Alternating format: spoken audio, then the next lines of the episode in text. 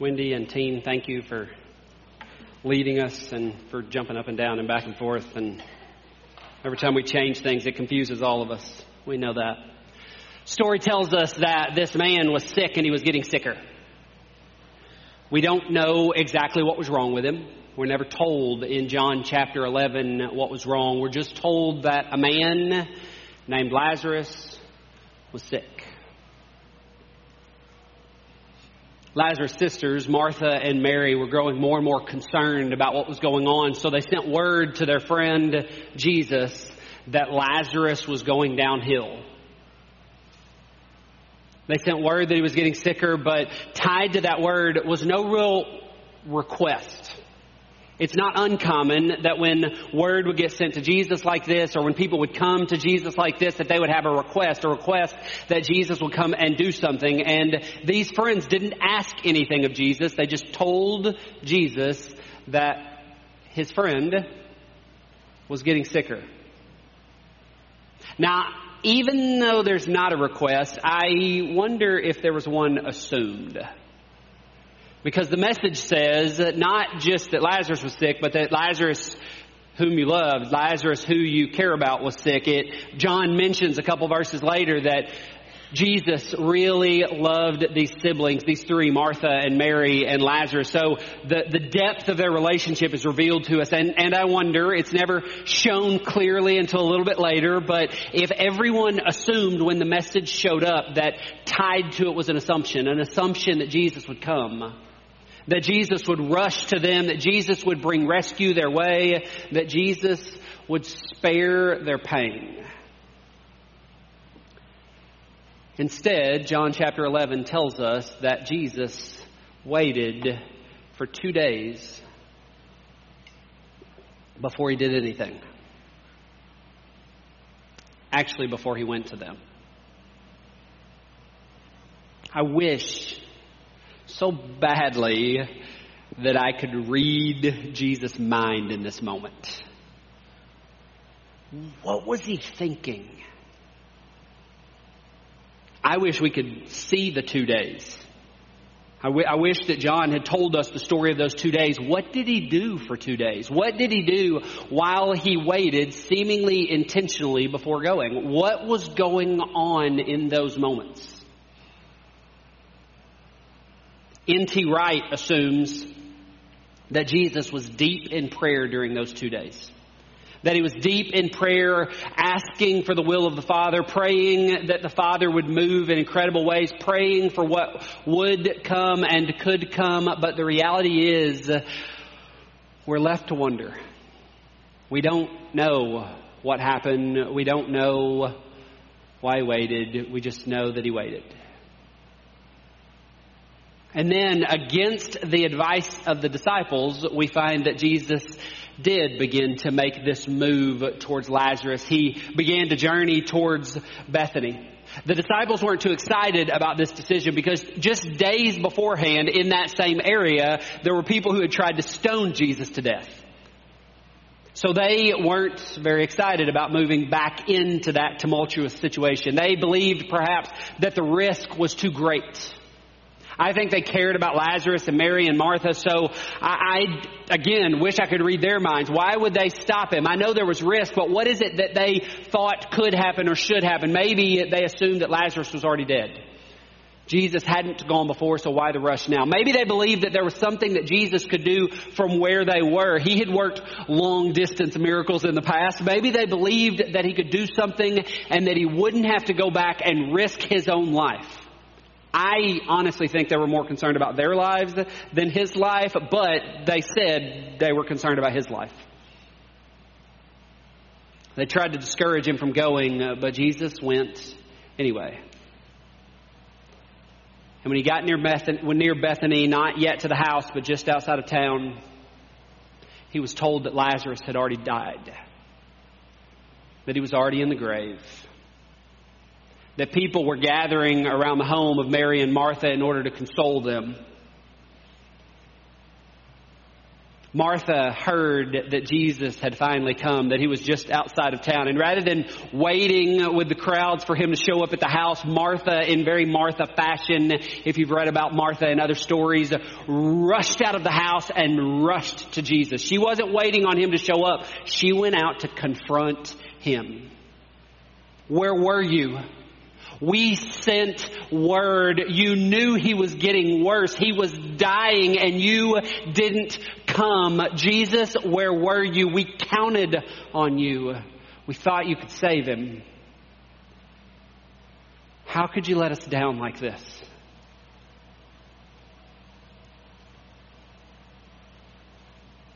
Jesus tried to console her with promises that something great was on the horizon, that something was happening, that something was taking place, even if she didn't yet understand or see it or know what was going on. And we see this glimpse into Martha's faith as Jesus has the conversation about Him being the resurrection and the life. He says, Martha, do you believe this?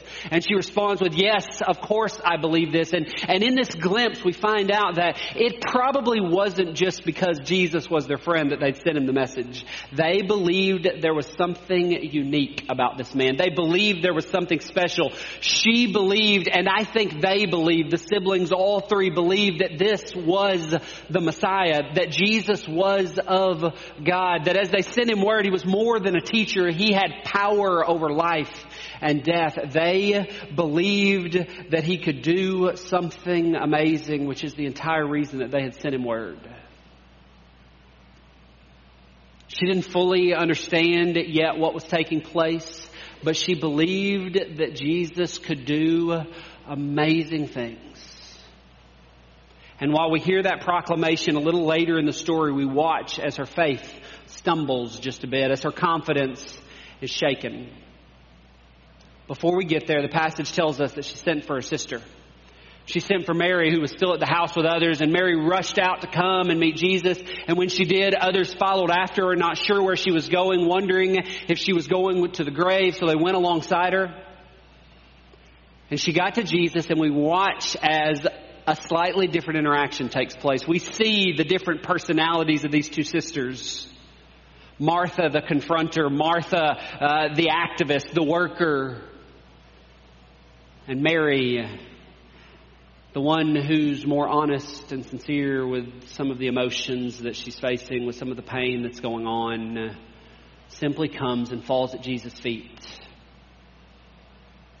Broken. Believing that if Jesus had been there, he could have done something.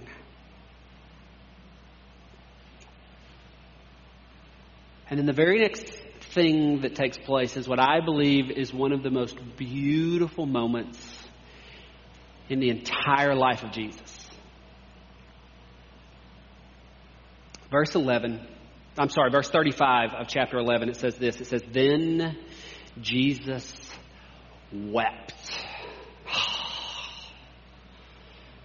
Man, in that moment, we see the humanity of Jesus in all its fullness. And yet there is so much more than that going on. This is more than just Jesus because he's human, grieving, because his friends are grieving, because something's difficult. This is more than just the humanity of Jesus being revealed to us. N.T. Wright, a great New Testament scholar, he says this. He says, John is telling us something much more striking. That when we look at Jesus not least when we look at Jesus in tears, we're seeing not just a flesh and blood human being, but the Word made flesh, which is what John chapter 1 tells us about Jesus. The Word, through whom the worlds were made, weeps like a baby at the grave of his friend. Only when we stop and ponder this will we understand the full mystery of John's gospel. Only when we put away our high and dry pictures of who God is and replace them with pictures in which the Word, who is God, can cry with the world's crying, will we discover what the word God really means. The Son of God wept. Jesus, God in the flesh, was heartbroken for his friends. He knew what was coming, and even in knowing what was next, he didn't stop the emotion of the moment, the pain of the moment, the grief of the moment from rising up to the surface. From allowing the emotion that was in his soul. The New Living talks about it being anger, other translations talk about it being compassion. This overwhelming emotion that was coming out of God in the flesh was revealed for them to see. The suffering of those people that Jesus loved meant something to Jesus. It was significant. Their suffering meant something to God. So God joined them in their suffering. Now, let me make a point. It's a bit of a side point with regards to where we're going, but we have to hear it as we look at this passage, and, and I need you to hear this. Grieving is right. Grieving is an appropriate behavior. It's an appropriate emotion. It is an appropriate response, even for those who are followers of Jesus. Somewhere along the way, we have gotten this idea that if we're Christ followers, we shouldn't grieve. We shouldn't feel or show pain in those ways. And there is no biblical evidence to argue that. As a matter of fact, the clearest evidence I can find anywhere is right here when we're told that Jesus grieved. So in our own lives, when we lose a spouse, we should grieve. When a relationship ends, no matter what that relationship was, there should be grieving connected to that. When a dream fades, grieving is appropriate. When a heart is broken, for whatever reason, grieving is a right response.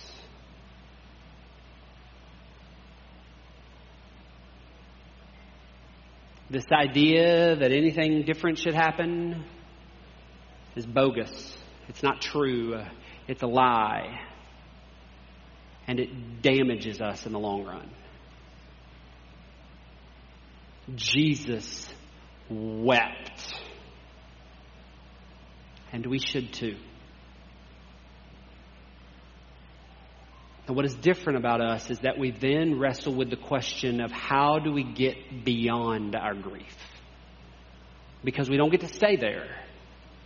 How do we get beyond our grief? In the story, we're not even sure that the tears had dried on Jesus' face yet when he asked to be shown to the grave. They took him to the place where Lazarus was buried and he commanded that the stone be rolled away while there were questions from all these onlookers. What's he doing? What's he thinking? Couldn't he have stopped this if he'd just been here in the first place?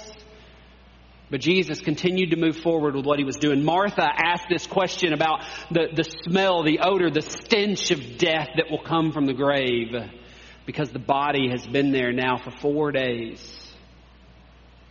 This is where we see her faith stagger for a moment. She believed that Jesus could do incredible things, but she wasn't sure he could do this. She wasn't sure he knew what was happening. She wasn't sure he was able to go quite this far.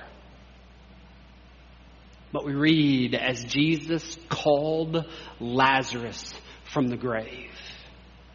He did so publicly. When he prayed, he said, I'm praying aloud. There's that weird little aside where he says, I know I don't actually have to pray aloud for everybody to hear it, but I want them to know what's going on. He, he prays aloud so that those who are around, those who are present can understand what is happening and how it's happening, how this is taking place. He modeled what it looked like to trust that God could do the impossible. From the very first moment that Jesus had gotten word that Lazarus was getting sicker, from the very beginning, he said that something was coming, something was happening. All the way back in verse 4, we see Jesus say, Lazarus' sickness will not end in death. No, it happened for the glory of God so that the Son of God will receive glory from this. Friends, the story tells us that Lazarus was dead. Completely dead. But that by the power of God, the Messiah raised him from death to life. Now, there's a whole whirlwind of emotions and questions that are taking place in this story. There's all kinds of places we could go and questions we could ask. There's things that I, as I read the passage, even wrestle with and wonder about and, and, and, and even debate God on. Is this what's happening? Is this what's taking place? God, why is this the process? Why is this what is taking place? We watch as we see fear and then hope and then disappointment and then sadness and grief and then doubt and then faith and then all that this miracle had happened. All all of these emotions welled up in all of the people that are watching this take place, that are hearing Jesus' words, that are seeing Lazarus first dead and then walking out of the grave. So what do we do with the story? And my hope is that this morning, this story can be one that offers us hope. My hope is that this story can be one that builds our faith, one that builds in us a deeper commitment to the ways of Christ and the things that Jesus is doing. And most specifically, to the things that Jesus is doing in and through Valley. That we can see the new life that is here. Church, sometimes we don't talk about all of this. But we, as the body, have seen difficult days. Many of us have suffered significant deaths. Deaths of people that we loved. Some of us, deaths of dreams of the kind of church that we thought was coming or thought would happen or we thought that we would be. Some of us have suffered through the death of ministries that we valued, that we appreciated, that still today we grieve having lost them. Some of us have seen the death of relationships. Friends, loved ones, people we cared about who are no longer here or who we no longer have interaction with because some of the battles of our past have scarred some so significantly that we can't figure out how to restore those broken relationships. Sometimes we've even seen the deaths of faith. People whose faith has died as they have walked through the difficulty of what has taken place among us or in their own lives. People have left and they've been uninterested in a faith that looks anything like that. And sometimes as we've walked through these deaths, as we've seen these pains and these difficulties, there was a stench that remained. There was a smell that continued to be alive in the room.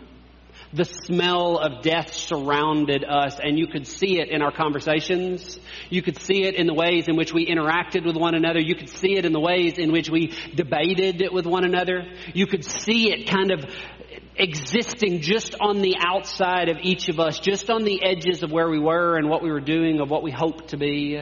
The reality is, Valley, as we think about us and who we've been as a family and as an organization, death has plagued us and left many of us broken. And in the process of that, some of us wrestled with questions questions of our own, questions about how Jesus could let this happen to a church that we love so much. How could Jesus allow this people to become so broken? How could proclaimed Christ followers act this way among one another? Some of us ask the question, should we stay or should we go? Should we continue to be a part of this? Some of us have perhaps even come to the place that we've doubted our own faith. Because sometimes what we find is that when you see nasty church situations, you begin to wonder if God is just as nasty. And if He is, you don't want anything to do with it. The church or the God that that represents. Others of us, as we've wrestled with our doubts and our questions, our fears and our struggles, we've come to a place that we've been unwilling to bring others into this mess not sure what it might do to them or what it might do to their faith or how it might not actually help them but harm them in some way. And all along the way, asking those questions how is this possible? How could Jesus let this happen? Jesus, where were you?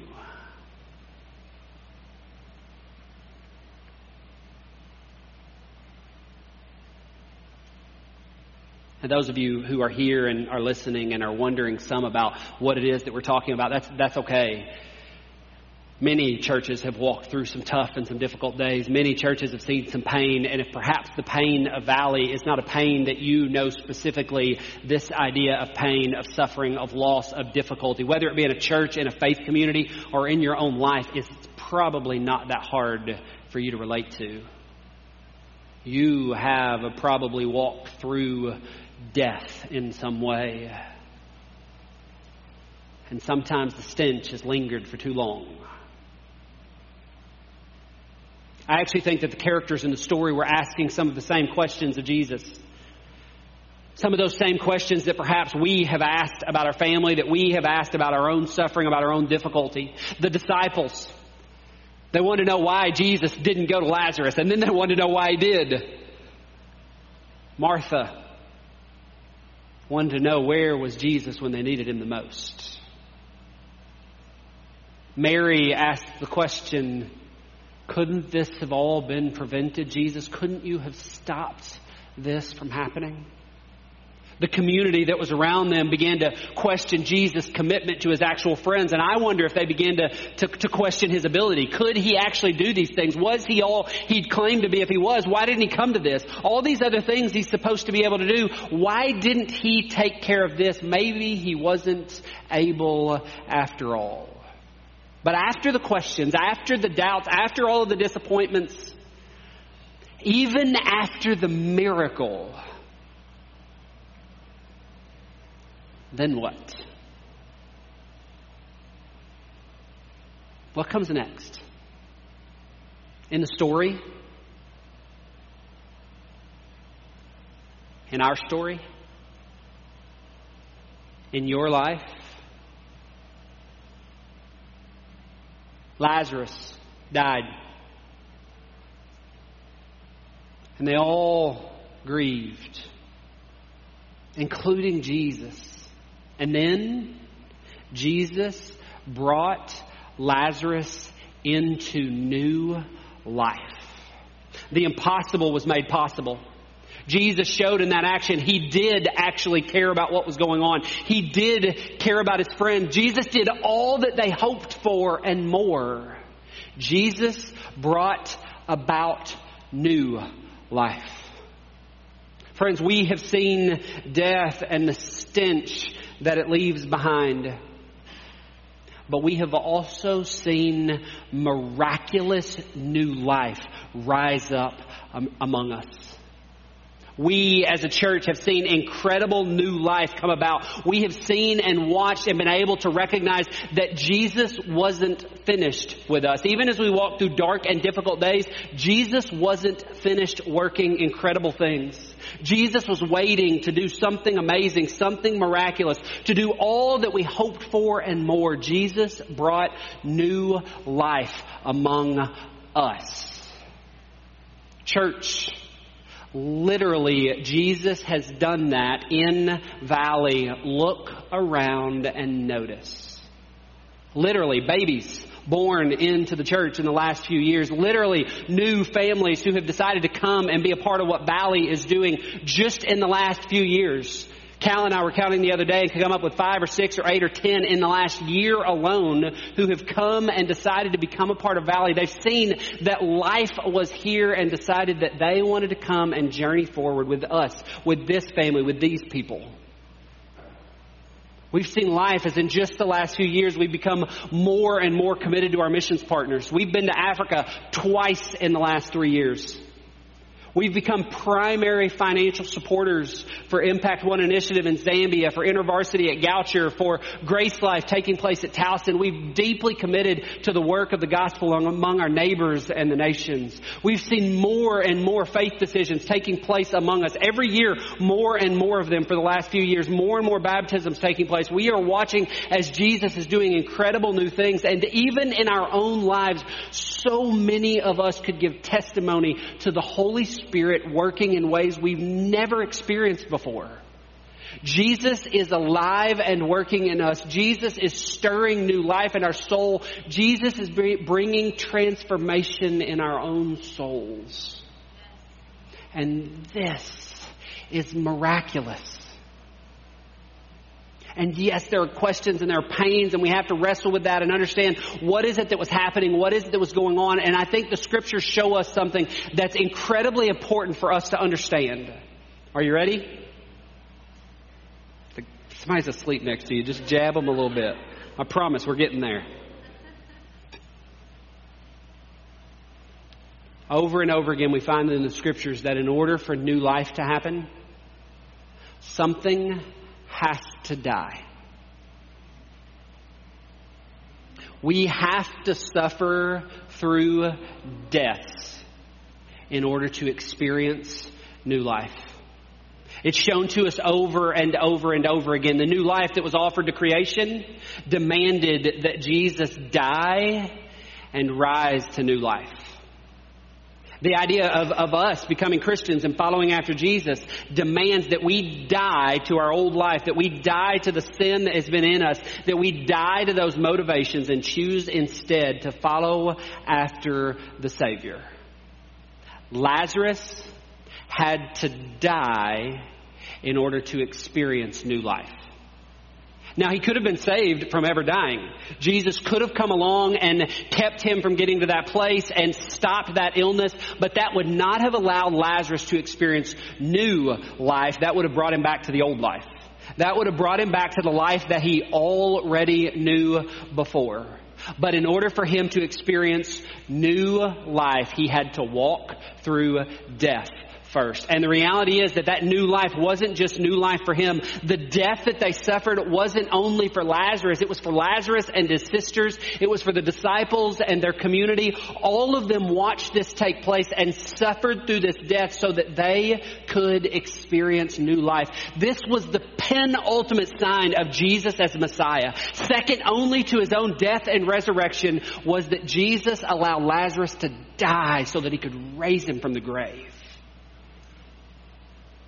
And notice the effect. Notice what happened in Lazarus' new life. In chapter 12, verses nine, starting in verse 9, it says this When all the people heard of Jesus' arrival, they flocked to see him and also to see Lazarus, the man Jesus had raised from the dead.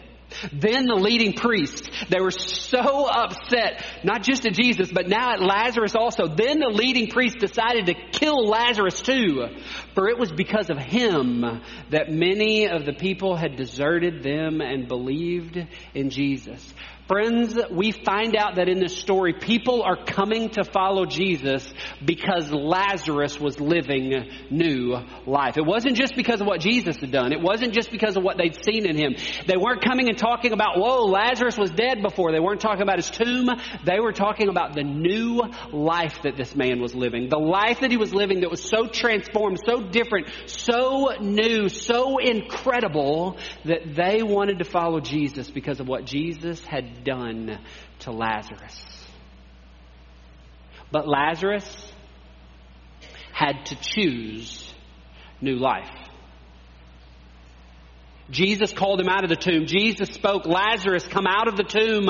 But Lazarus had to choose to walk forward. Lazarus had to choose to come out. Grave clothes and all, he had to choose to come out and remove the grave clothes he had to choose to walk forward and leave behind the despair and the stench of death. And sometimes we get caught in the idea of, well, of course he did. Obviously he made that decision, but he, he didn't have to. He could have stayed in despair. He could have stayed angry. He could have continued to wonder and to question, Jesus, where were you? I needed you and you didn't bother showing up. But instead, he chose to walk in a new life. He chose to leave behind the despair and the stench. He chose to live into the hope and the possibility of new life. Friends, are you and I willing to choose the new life that Jesus has offered? Are you and I willing to choose to take hold of it, to walk in and to commit fully, and to leave behind the despair and the devastation and the stench and the damage of the past? To decide that we have been offered something new and we want it. And we're going to take hold and we're going to walk into it and we're going to choose it. Is it stirring in us? Is it moving in us? There is despair and there's brokenness that we've seen and we've experienced, some of it spoken and much of it hidden much of it disguised and pretended as if it isn't even there. You remember that whole grief thing? We've come to the idea that we're supposed to hide the grief of our past, the pain of our past, the suffering of our past. Nope. Jesus gave us a completely different model and example. We need to grieve fully, wholeheartedly, with all of our hearts. Grieve and let the pain come to the surface and be open and visible and then learn how to walk beyond our grief, to leave it behind and choose new life. Because, friends, new life changes the world, but only if you and I choose to walk in it. Only if you and I choose to receive it. Only if we allow it to stir in us, to move in us, to spread in us. Listen to me. Are you convinced that Jesus has offered new life to Valley? Are you convinced that Jesus has offered new life to you? I have to confess, we've been here four and a half years now. It'll be five in February. It was five years ago, real close to now, that we were kind of coming out and being around you for the first time. And I have to confess that there have been times in those five years that I wasn't certain. Times that I was not certain that we would get past the difficulties of our past. Times that I was unsure if we could survive the death that we had seen. If we would ever leave behind the despair and the pain. If we could ever make it to the other side. If we were ever going to be possible to come out of the grave and live new life. But today, I am absolutely convinced that Jesus has offered new life to us. Not just new life to you and me as individuals, but new life to Valley. And it is time that we leave behind the stench of death and choose new life. It is time that we leave behind the pain and the suffering of the past, the brokenness of hoping that our old life will be resurrected. Old lives don't get resurrected. Ever. New lives get resurrected. And it is time for you and I to believe wholeheartedly that we have been offered new life. It is time for us to walk into new life, to answer the call as Jesus has called us from the grave and to walk forward. But friends, new life isn't easy. New life is really, really hard.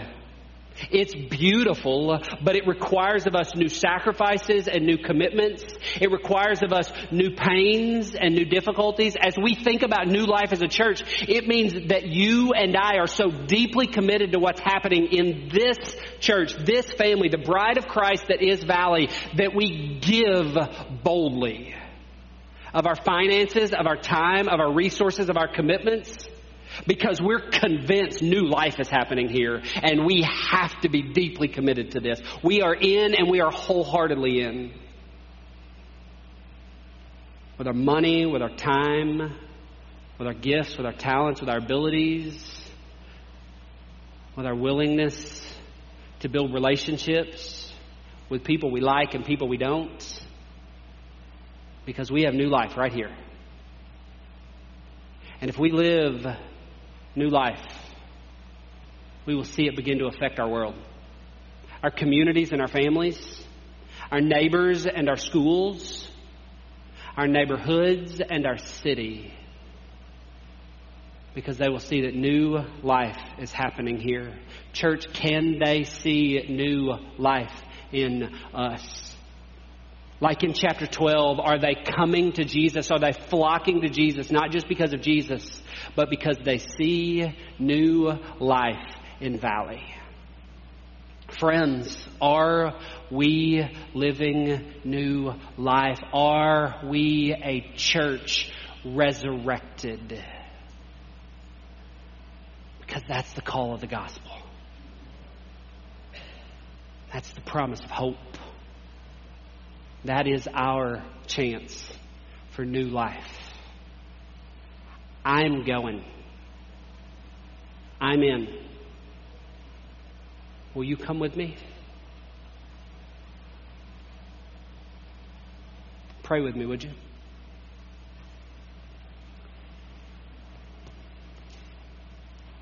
Jesus, show us the promise of new life. Show us the vision that you have for our lives as individuals and for our lives as a church. Jesus, call us from the grave. And then, Holy Spirit, empower us. Give us courage and strength to choose to walk out, to rip off the grave clothes, and to pursue new life.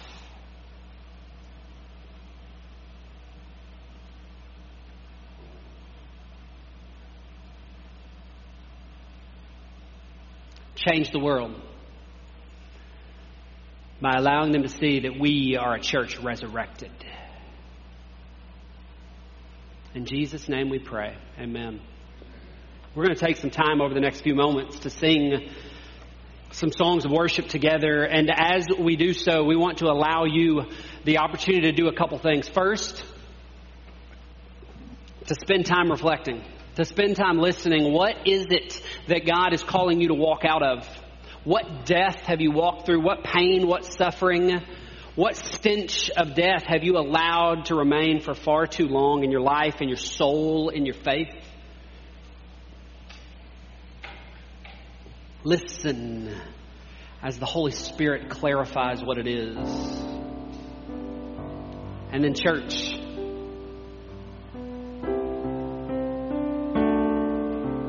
respond. Get up and walk away. Leave it behind. Leave the death at the tomb and let us journey into new life together. New life in our jobs and our schools and our families. New life as a church resurrected. But we offer you these moments, these moments to listen and these moments to respond to the voice of God stirring and moving in you. It's possible this morning that you can't find your way there I'm sorry, let me scratch that whole last half a sentence that I got out. It is impossible for you to walk from that place into the new life that you have been called to walk into alone. Not it's possible, it is impossible for you to get there alone. You need Jesus and the power of the Holy Spirit. You also need the body to surround you and walk forward with you. So perhaps this morning what you need is someone to pray with you, to release the chains of death that still have you captured, to leave behind the stench so that you can walk in a new life. So Cal and I will be here. We're going to spend a moment or two here actually facing you, uh, letting you know that we are here and we are ready and available. If others come and we need to grab some other leaders, we'll do so. But if your response is that you need to be prayed for, come and allow us to pray for you. If it's that you just need to come and pray at the altar, come and do so. Church, leave behind the grave today. Let's be done with it. And let's walk in a new life. Take this time and listen to the voice of God.